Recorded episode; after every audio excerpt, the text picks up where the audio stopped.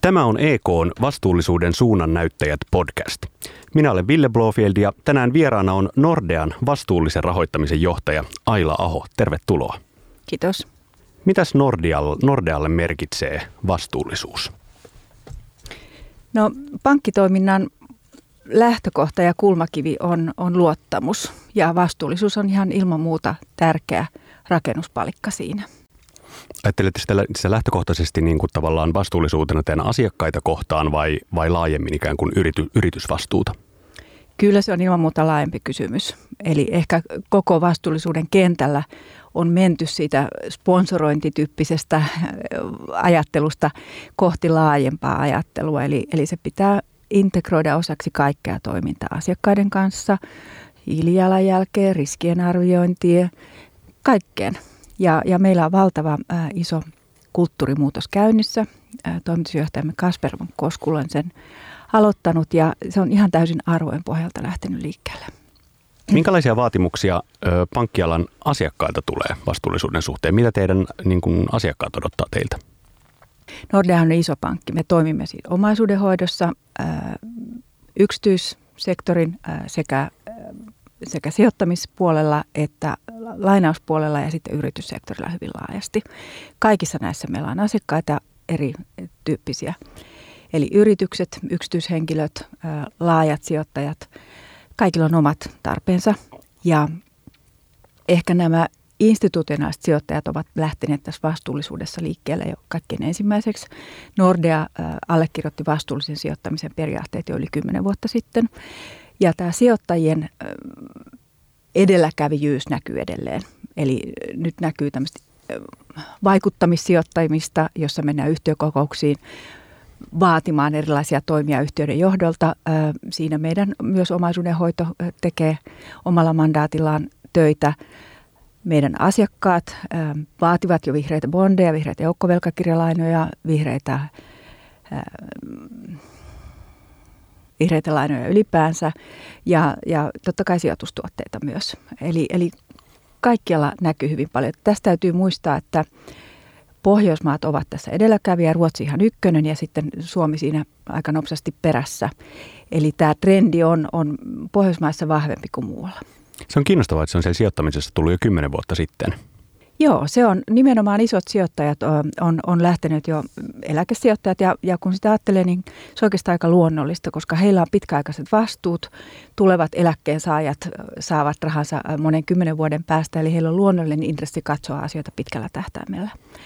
Ja, ja jossain vaiheessa sijoittajat ja, ja velanottajat ja, ja pääomatarvitsijat löysivät toisensa ja, ja alkoivat tehdä yhteistyötä. Ja tämä on ehkä mielenkiintoista tässä nykyajan vastuullisuudessa, että se lähtee nimenomaan vapaaehtoisuuden kautta. Markkinatoimijat ovat olleet pitkälti jo edellä regulaatiota. Ja nyt, nyt olemme pikkuhiljaa saamasta regulaatiota lisää. Tälläkin regulaatio säännöllä. Saa kiinni ikään kuin. Kyllä, kyllä, kyllä pikkuhiljaa ja, ja tota... Tässä se tarkoittaa ehkä sitä, että luodaan yhtenäisiä luokituksia ja, ja määrittelyjä, koska vastuullisuus niin kuin taloudellisella alalla mielellään mittaamme asioita ja vastuullisuus käännetään kolmeksi sanaksi E S G, ympäristö, sosiaaliset seikat ja hyvä hallinto, tulee englanninkielisistä lyhennyksistä. Ja jotta näitä voidaan mitata, niin tarvitaan hiukan enemmän yhteis, ö, yhteisiä käsitteitä. Taloudellisella puolella kaikki tietää, mikä on oma pääoma ja, ja ö, tietää, miten ne lasketaan ja niin poispäin. Mutta tältä puolelta nämä käsitteet puuttuu. Ja tähän toivotaan nimenomaan semmoista yhteistä regulaatiota ja yhteistä, yhteistä vertailtavuutta. Mm, niin kuin yhteisiä mittareita. Mittareita nimenomaan, koska se mahdollistaa sitten paremmat päätökset, kun voi verrata eri näitä sijoituskohteita keskenään ja yhteismitallisesti ja vertailukelpoisesti. Ja, ja samalla kun näitä joudutaan miettimään, sijoittajat omalla tahollaan ja yritykset omalla tahollaan, piensijoittajat myös, niin joudutaan vähän perehtymään siihen aiheeseen. Et se on vähän sama kuin ostaa reilun kaupan kahvia, niin, niin ennen ei kauheasti kiinnostanut, mutta sitten kun rupeaa sitä miettimään, niin sitä kiinnostaa enemmän ja enemmän. Ihan sama logiikka pätee tässäkin, että kun menee sisälle siihen asiaan, niin, niin ottaa selvää ja ymmärtää paremmin. Tässä koko podcast-sarjassa me pohditaan nimenomaan yrityksen johdon roolia näissä vastuullisuuskysymyksissä. Mitä Aila Aho ajattelet tästä, että mikä on niin kuin yrityksen omistajien ja, ja operatiivisen johdon rooli pitääkö, sen, pitääkö näiden vastuullisuuskysymysten lähteä sieltä, tulee ikään kuin ylhäältä alas? No kyllä johtaja hommaa johtaa. Se on niin kuin yksinkertaisesti sanoen näin. Ja varsinkin silloin, jos ollaan tekemässä jotain muutosta, joka, joka on vähän enemmän kuin tavanomaisten piirun verran, vaan, vaan jotain vähän isompaa, niin kyllä se täytyy ylhäältä lähteä. Samaan aikaan on ehkä hyvä löytyä sitä herkkyyttä yhteiskunnassa oleviin muutoksiin kaikilta tasoilta. Ja minusta se näkyykin. Työntekijät, vai erityisesti nuoret, mutta myös vanhemmat ovat hyvin herkkiä työnantajansa arvo, arvoille ja, ja käytännön toimille. Asiakkaat vaativat lisää. Media kiinnittää huomiota erilaisiin asioihin nykyään kuin ennen. Ilmastonmuutoksesta ei viisi vuotta sitten kukaan ollut kiinnostunut ottaa otsikoita. Nyt sitä näkee ilahduttavan usein ja, ja, ja hyvätasoisella käsittelyllä. Eli herkkyyttä sille, mikä on ajassa, niin täytyy löytyä ympäri organisaatiota, jotta muutosta voi tehdä. Mutta jos se muutoksen haluaa oikeasti läpiviedä, niin kyllä se ylimmän johdon täytyy olla siinä mukana. Mistä sitten nousee ne, mistä syntyy ne arvot, joista, joista tämmöinen vastuullisuustyö nousee? Pitääkö arvot määritellä ylhäällä? No se on semmoinen ikuisuuskysymys, jota on varmaan monessa organisaatiossa yritetty. Meillä tehtiin iso vastuullisuusharjoitus, jossa kysyttiin, meillä on kolmekymmentätuhatta työntekijää, niin niistä noin viidestä kuuteen osa osallistui tähän rakentamiseen ja haettiin, haettiin heiltä siihen rakennuspalikoita ja myös asiakkaita ja muita sidosryhmiä on kuunneltu.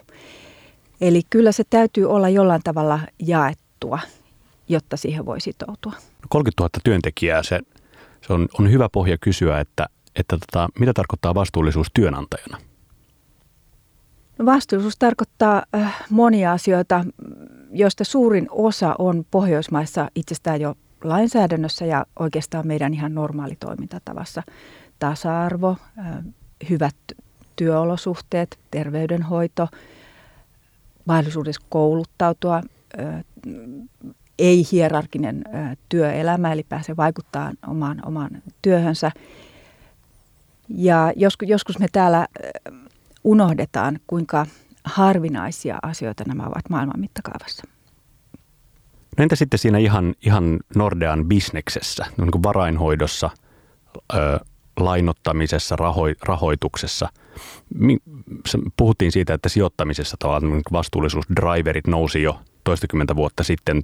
Minkälaisia, minkälaisiin seikkoihin se liittyy siinä ihan teidän siinä rahan pyörittämisessä tämä vastuullisuus? Jos jaotellaan tätä hiukan, puhutaan ää, nyt tästä omaisuuden hoidosta. Suurin osa meidän rahastoista, jota, jota itse hallinnoimme, käyvät läpi tämmöisen perusscreeningin. Katsotaan, ää, miten sijoituskohteet täyttävät perus, tietysti lainsäädännöt ja muut kansainväliset käytännöt, ja siitä raakataan pahimmat pois ilman muuta. Mutta sitten on vielä Star Funds-rahastoja, jotka on erikoistuneet tähän kestävyyden määrittely ja sen seuraamiseen, ja, ja se tuoteperhe on kasvanut ja kasvaa koko ajan. Voisin kuvitella, että niille on, että se kasvaa myös asiakkaiden vaatimuksesta. Kyllä, ja, ja toivottavasti näin.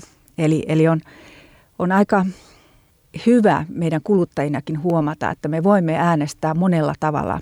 Et paitsi ostaa kestä, reilun kaupan kahvia, niin voimme äänestää rahoillamme myös, kun puhutaan säästämisestä.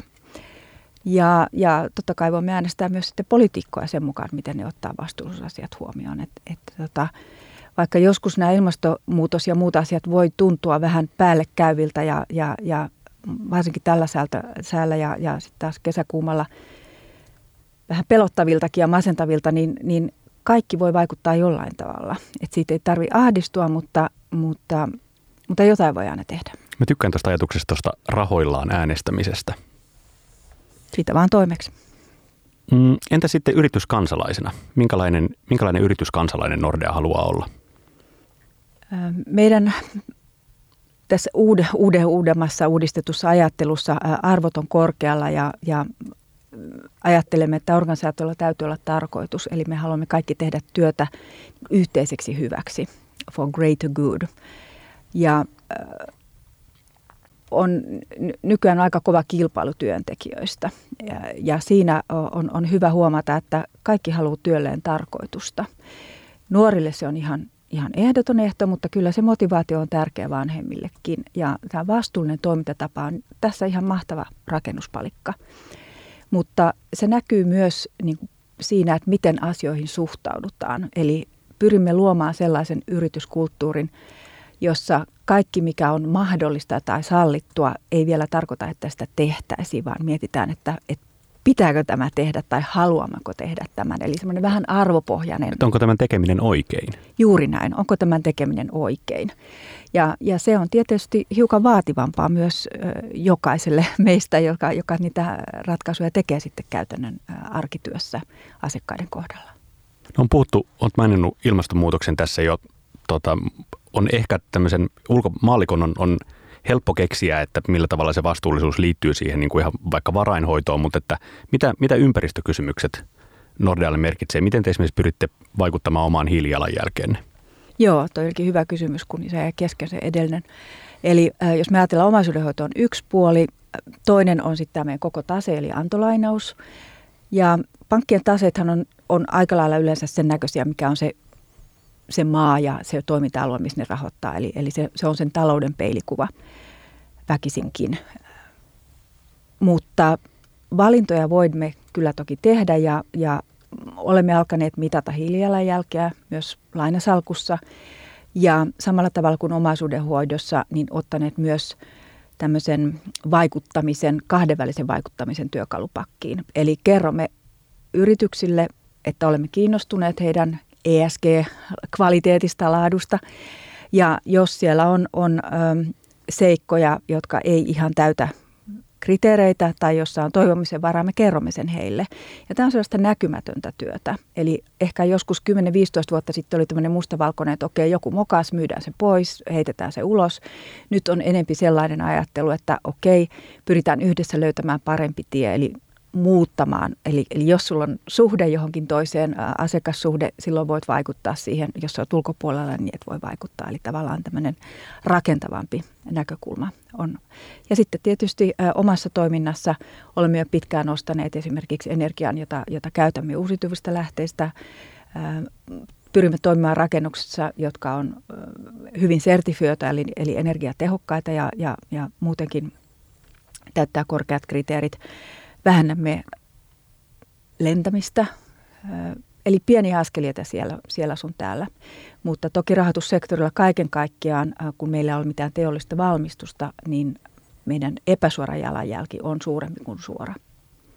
Tämä on minusta kiinnostava kysymys toi, että, että tota, tavallaan ymmärretään ja, ja pidetään niin kuin yrityskulttuurissa keskeisenä sitä, että kaikki mikä on mahdollista ei vielä tarkoita, että, että sitä pitäisi tehdä, vaikka se voisi olla hyvää bisnestä. Että tavallaan odotetaan, että, että siinä tehdään niin kuin eettisiä valintoja myös, myös teidän niin kuin työntekijöiden toimesta. Millä tavalla tätä tuetaan Nordealla?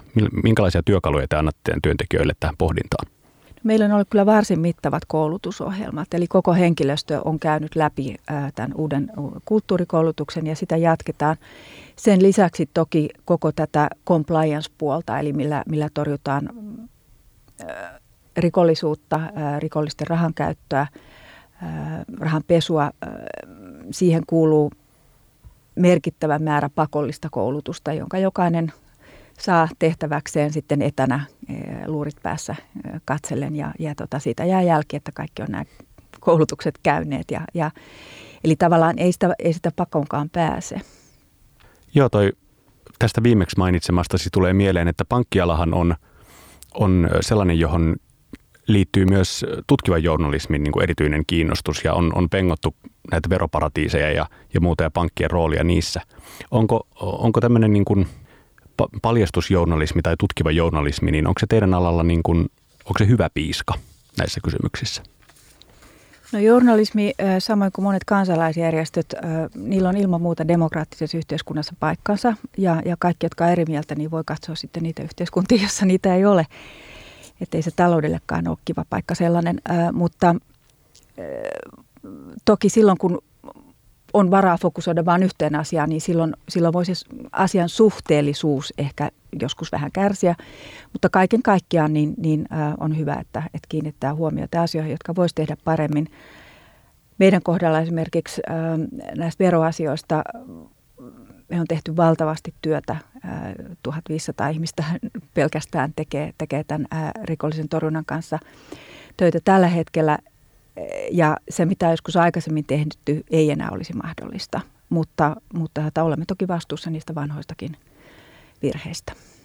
Nordean vastuullisen rahoittamisen johtaja Aila Aho, puhuttiin tuossa, että, että ensimmäisenä tämmöiset vastuulliset tuotteet ja vastuullisuuskysymykset tuli teidän alalle siellä sijoituspuolella.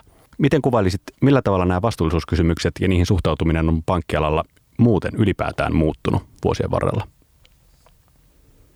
Pankkiala on, on varsin riskikeskeistä. Eli voi sanoa, ehkä, ehkä tässä on ollut pari, kolme isoa voimaa. Yksi on niin kuin asiakkaiden paine. Toinen on sijoittajien paine, eli meidän osakkeenomistajien ja, ja meidän, me myös järjestämme rahaa ja, ja muille yrityksille, niin sieltä tulee sijoittajien paine, ää, paine on yksi. Ja sitten ihan pankkitoiminnan ydintä on riskienhallinta.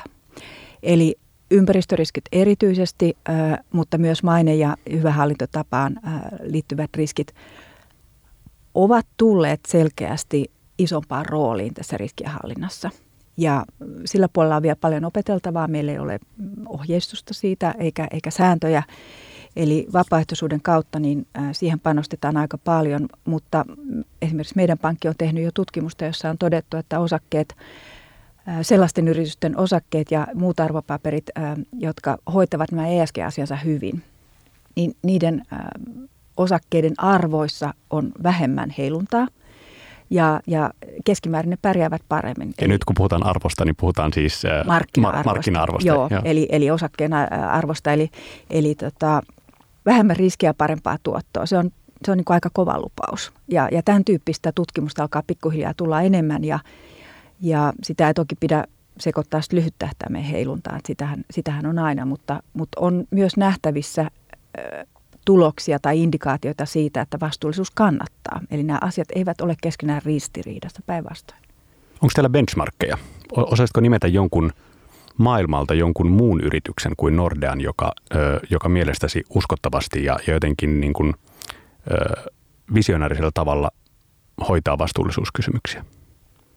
Meillä on ehkä ö, eri asioissa eri benchmarkit, voisi ehkä sanoa näin. Toki nämä kansainväliset kehitysluottolaitokset ovat tehneet pitkään, pitkään tätä työtä, mutta toisaalta voi sanoa, että se on ehkä heidän duuninsakin. Ähm, Unilever on, on laajasti arvostettu yritys, joka on, on pääjohtajansa äh, suulla tehnyt pitkään äh, tai tuonut tätä esille. Ja, ja on tärkeää, että isot ja isossa roolissa olevat yritykset tuovat tätä aihetta esille, koska se tuo muille yrityksille ja yritysjohdolle sen ymmärryksen, että tämä on validi pointti, tätä pitää katsoa, tämä kuuluu minunkin hommiin. E K:lta on tulossa tämmöinen ö, raportti ö, vastuullisuustyöstä, vastuullisuuskysymyksistä ja niiden johtamisesta. Ja tässä raportissa tarjotaan niin kuin neljä tämmöistä erilaista strategiaa, joilla yritys voi olla vastuullinen, tai, tai nel, neljä mahdollista vastuullisuusstrategiaa. Ja ne on nimetty vastuulliseksi reagoijaksi, vastuulliseksi raportoijaksi, vaikuttavuuden kohdentajaksi ja visionääriseksi vastuunkantajaksi. Kuulostaako joku näistä siltä, mitä Nordea on tai haluaisi olla? No ollaan vaatimattomia. Mä sanoisin, että me ollaan noita kaikkia. No leikkisikseen. Noi on ehkä, ehkä ne peruskehitysportaat, mitä, mitä kaikki yritykset, jotka tälle polulle lähtee, niin käy läpi. Eli ensin reagoidaan siihen, kun joku osoittaa sormella. Ja, ja sitten huomataan, että ehkä tässä pitäisi itsekin vähän miettiä. Jotta sä voit miettiä, sä tarvitset tietoa, sitä voi raportoida, sidosryhmät haluaa sitä. Sitten pikkuhiljaa ruvetaan integroimaan sitä siihen omaan bisnekseen ja siihen tekemiseen. Ja jossain vaiheessa toisella nopeammin ja toisella myöhemmin löytyy sitten se ajatus, että hei, että meillähän on tässä omakin ääni. Ja tässä meidän alalla ja meidän toiminnassa ja meidän yrityksessä tämä tarkoittaa tätä ja sitten siitä ruvetaan kertomaan laajemmin. Eli nämä kaikki asiat mun mielestä pitää olla siinä paletissa, ne ei missään nimessä sulje toisiaan pois. Eli visionäärisyys on, on ilman muuta tarpeellista, mutta se täytyy aina sitten myös viedä käytäntöön, että pelkkä puhe ei riitä. Kiusallisesti. Mm. Puhuttiin raportoinnista. Raportointiin liittyy avoimuus. Minkälaista avoimuutta ö, pankkitoimijalta nykypäivänä vaaditaan? Samanlaista avoimuutta kuin kaikilta muiltakin toimialoilta. Et on ihan päivän selvää, että ö, niin kuin me yksityisenä ihmisinä ö, voimme kuka tahansa, minä ö, hetkenä tahansa päätyä jonkun toisen ö, kameran ruutuun kadulla kävellessämme, niin ihan sama asia pätee yrityksiin ja kaikkeen toimintaan. Yksinkertaisesti digitaalisessa maailmassa kaikki on läpinäkyvää ja silloin on tärkeää raportoida. Ja raportoinnissa tässä vastuullisuuspuolella ollaan menossa siihen suuntaan, että esitetään selkeämmin se, että mitkä on materiaalisia asioita, mitkä on merkittäviä asioita tässä meidän toiminnassa, mistä kannattaa puhua. Ja, ja sitten niistä muista asioista voidaan myös mainita, mutta, mutta laitetaan asiat niin kuin suhteisiinsa. Eli vanhassa tämmöisessä yhteiskuntaraportointimaailmassa ehkä helposti oli aika hienoja raportteja ja paljon hyviä asioita, mutta ne ei ehkä aina asettuneet suoraan siihen suhteeseen, siihen mikä tämän yrityksen kannalta nyt on olennaista. Ja se on hyvin toimialakohtaista, eli ympäristöasiat on ihan täysin toimialasidonnaisia ja myös äm, työlainsäädäntö, hyvinvointiasiat ä, liittyy hyvin paljon siihen, että missä maissa toimii.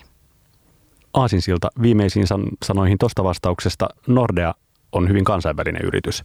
Vastuullisuuskysymyksiin liittyy paikallisuus myös. Ollaan niin kuin ikään kuin läsnä ja vastuullisia siinä, siinä yhteisössä, jossa toimitaan. Onko teillä ikään kuin tässä vastuullisuudessa erilaisia portaita? Tai on, onko jotain, missä te olette aivan erityisesti Suomessa aktiivisia tai vastuullisia? No, kaksi asiaa mielestä, josta, josta tota, mielestäni Nordea on tehnyt hyvää työtä. Meillä on tämmöinen ikäihmisten digitaalisuusprojekti, eli meillä on muistaakseni noin kahdeksansataa työtuntia käytetty, työntekijä vapaaehtoisesti käyttäneet ää, ikäihmisten ohjaamisen digitaalisiin palveluihin. Ei pelkästään pankkipalveluihin, vaan siitä, miten tunnistautumista voi käyttää asioimisessa poliisin tai, tai, tai muiden viranomaisten kanssa.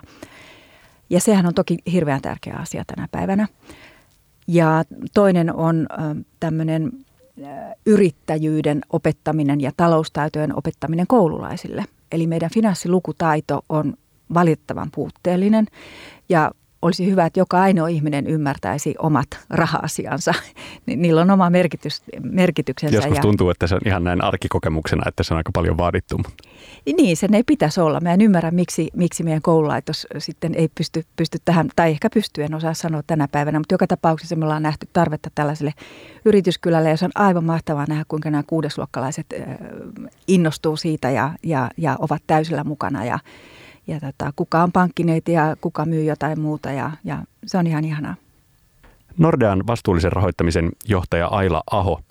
Me ollaan pyydetty näiden podcastien lopuksi jokaiselta haastateltavalta johtajan vinkit johtajalle. Jotain semmoisia niin kuin omia oppeja, sun vinkkejä siitä, että miten, miten vastuullisuutta johdetaan. Miten sä vinkkaisit kollegoita? Mä opiskelin itse työn ohessa pikkasen Cambridgessä joitain vuosia sitten, kun vaihdoin enemmän tänne vastuullisuuspuolelle ihan, ihan peruspankkirin hommista. Ja, ja siellä tuli aika paljon vinkkejä tästä. Ja jokainen täytyy tietysti, jokaisen täytyy tietysti valita ne, mitkä itselle sopii, mutta muutama, muutama ehkä sellainen yleinen asia on, on ehkä se, että ihmisen psykologia toimii niin, että ei kannata uhkailla.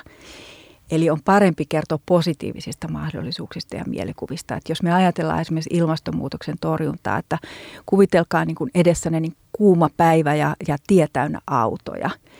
Ja sitten miettikää, että jos ne onkin sähköautoja, niin siinä ei ole pakokaasua, siinä ei ole ääntä, vaan se on ihan erilainen mielikuva kuin joku, joku hämyinen kaupunki. Joku dystopia. Niin, eli, eli se on niin kuin ehkä yksi asia, joka, joka meille suomalaisille on erityisen tärkeää muistaa, eli positiivisuuden kautta. Sitten toinen, toinen ehkä sellainen on, että käy, enempi käytännön juttuja on se, että kaiken uuden muutoksen tuominen on aika hankalaa. Mutta siinäkin voi käyttää sitten vähän mielikuvitusta, että jos, jos ei pääse läpi tuosta, niin kierretään jotain muuta kautta. Et eli ei kannata ihan heti luovuttaa, eli tämä on pitkä, pitkäaikaista hommaa, maratonia. Ja äh, sitten ihan käytännössä omassa organisaatiossa voi yrittää rakentaa tämmöisen agenttiverkoston, jotka vie sitä työ, tietä ja tietämystä eteenpäin. Eli, eli itse ei ehkä saa kaikkea. Kaikkea valmiiksi ja ehkä kaikkein hauskin, mikä, mikä Cambridgestä jää mieleen, oli, oli jonkun vanhemman professorin huomio siitä, että, että ihminen voi saavuttaa ihan mitä tahansa, jos on valmis antamaan kunnian muille. Eli voi auttaa muita onnistumaan.